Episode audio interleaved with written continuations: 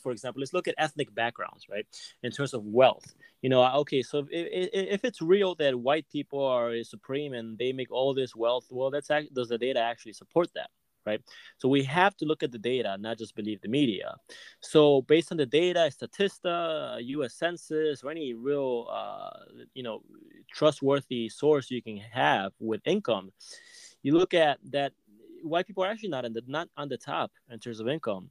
If you break it down, it's actually Asian are on the top. You know, Chinese and Indian, right? And they're actually not not and they're actually by far on the top. I mean, they by Statista 2019 report, Asian are actually 98,000 in uh, medium salary, medium household salary. Uh, Caucasian are 76 and Hispanic 56 and so on. But and and and even if you look at even more deeper, closer look, Jews have actually medium household salary of 158,000. That is three times higher than the um, average uh, medium household income of 50. And that's and Orthodox Jews having 185,000 medium household income, right? So to talk about just white people, well, then how come Chinese, Indian, and so many other Asian countries and Jews and Orthodox Jews make way more money than white people? And even certain countries in Africa, I mean, you got Kenya, Nigeria, and several others who do very well. So if it's just about skin color, how do they explain this? Yeah, if you were to truly see a white supremacist society, then the distribution of income would be heavily affected by your racial background. So let's just say that the United States was 100% white supremacist. Like every single law in the book says, like, law number one, you can't make more, a minority can't make more than a white person, and on and on. You would expect to see white Americans having the highest income income level, and then everyone else having something less than that.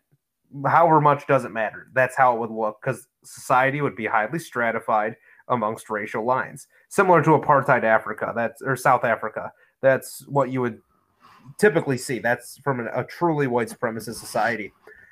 But that's not what we see at all. Like you said, all these other groups who are very visibly uh, non-white, like you said, Nigerians, uh, Indians, just those groups of people who are. If you take one look at them, you cannot mistake them for white people in any way, shape, or form but they're making some of the highest incomes. Why? It, how is that possible in a white supremacist society? Well, the answer is because white supremacy is a myth. Society is now based off these racial lines that the left and the media like to draw all the time.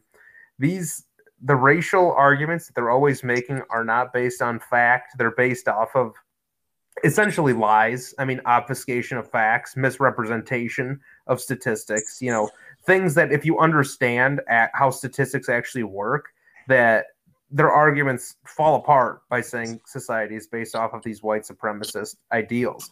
It's not based off that at all. A lot of the times it's merit where people who have, you know, these highly complex skills, especially in regards to technology, are rewarded more for it. People like Jews oftentimes are in professions such as uh, being lawyers or uh, in the medical field, and those are very well paying jobs. So it's no wonder why these people are uh, in some of the higher income brackets. And same yeah. thing with people with lower income brackets. Their jobs that they're actually working just don't have that high income potential. So like we like if we go back to our earliest uh, part of the discussion, we're saying when we're talking about high school education.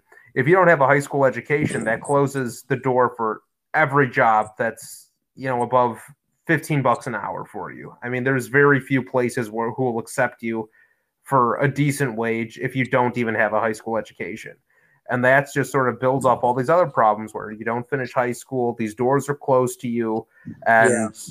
Poverty is just your destiny at that point. And and and to add on to that, why what I saw interesting research on, I was saying, okay, well why those you know black communities don't have you know let's say pass through high school don't do well through high school and many of democrats and you know other people narrative media tries to lie about say that well it's because those need to be better funded but what statistics and research actually shows is that what's more important to a, a kid's uh, success let's say in elementary school and actually making it to high school and its preparedness and readiness it actually has less to do with how much money the school has, but more to do is if their parents are home to help them with the homeworks, to help them with the studying.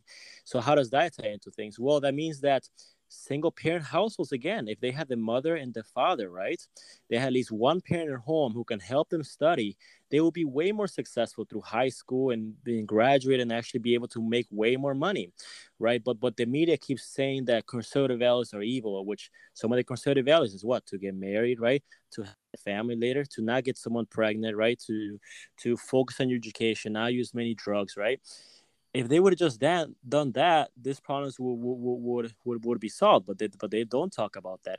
And even on white supremacy in the definition itself, it says that it's on the exclusion. It says to put white people in power with the exclusion of black and Jewish people. Well, how can that be true when, like we just mentioned, so many countries of uh you know of Africa actually do very well, and with exclusion of Jewish, what if you look at uh, Jewish, they tend to get paid the most, like we talked about, right? One hundred eighty-five thousand medium salary. That's more than triple the medium uh, salary of an average household, right?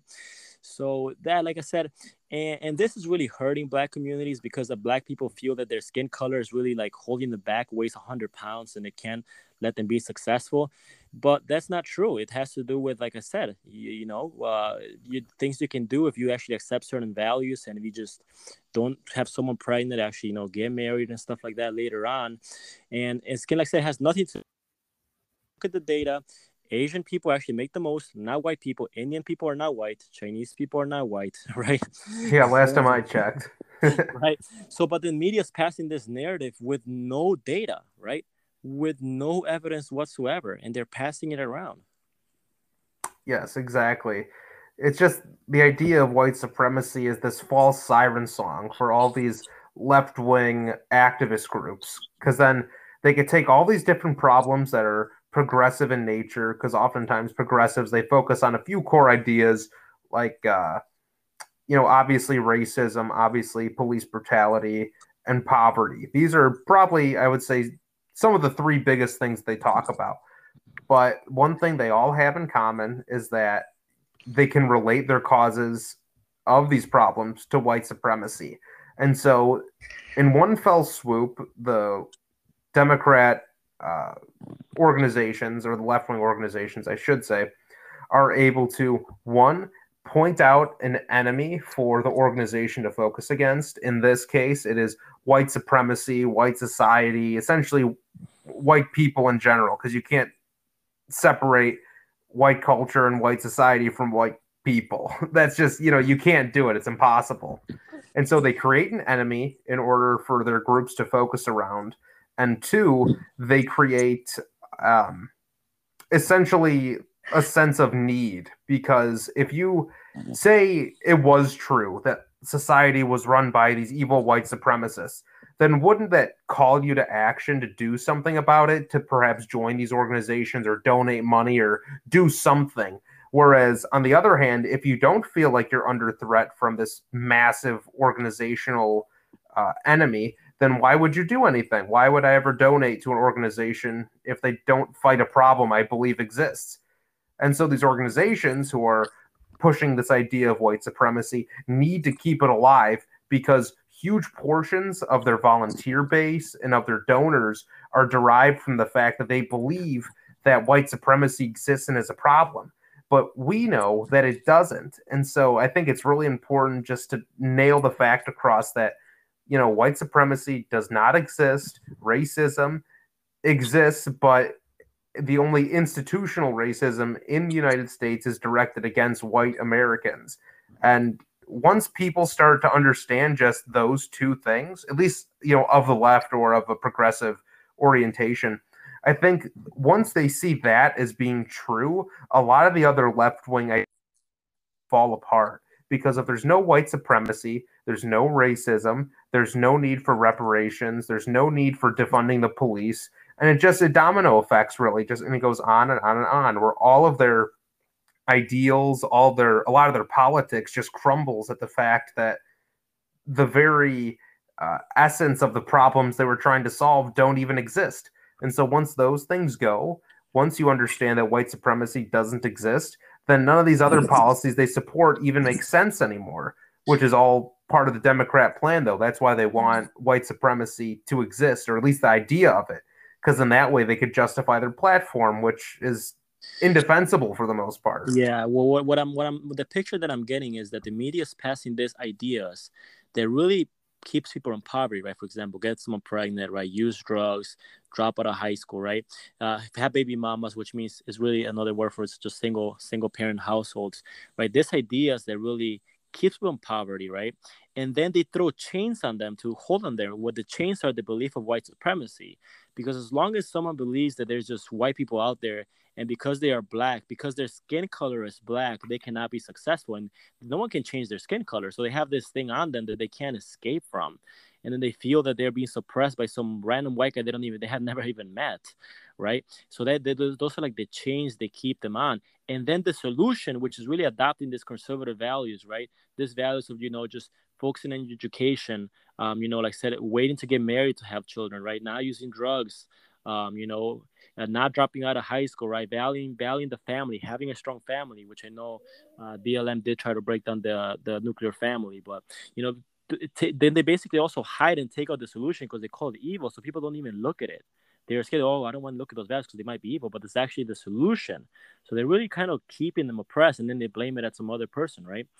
It's really geniusly evil uh, what they what this uh, what this media is really doing. Yes, especially when we're talking about the media. I mean, we're talking about these massive institutions, which a lot of them have existed for over a hundred years at this point. But these are organizations that understand power and what it means to wield power to achieve their goals. And we know what their goals are. They're a business. It's not. It's not like they're hiding it. They're out there to make money. And so there's a lot of money behind the messages that the media sends out. And there's always a dollar sign behind every single policy they support. So we know, for example, let's just say with promiscuous sex, you know, what why is that profitable for a media company? Well, a lot of the people in charge of the media company, they're stockholders, and stockholders own stock. And so, what companies could they be investing in? There's plenty of uh, uh, sexual reproduction uh, products out there. So, you know, there, various different products like condoms or lube or just stuff like that. Yeah. And these companies create them and mass market them. And the media is trying to push out the idea that, oh, you know, be promiscuous, go out and do whatever you want. It's fine. It's fine. But, yeah. you know, there's a huge societal cost to that. And the media totally ignores it in favor of the dollars that just come rolling in as soon as all these people purchase all these products. And yeah.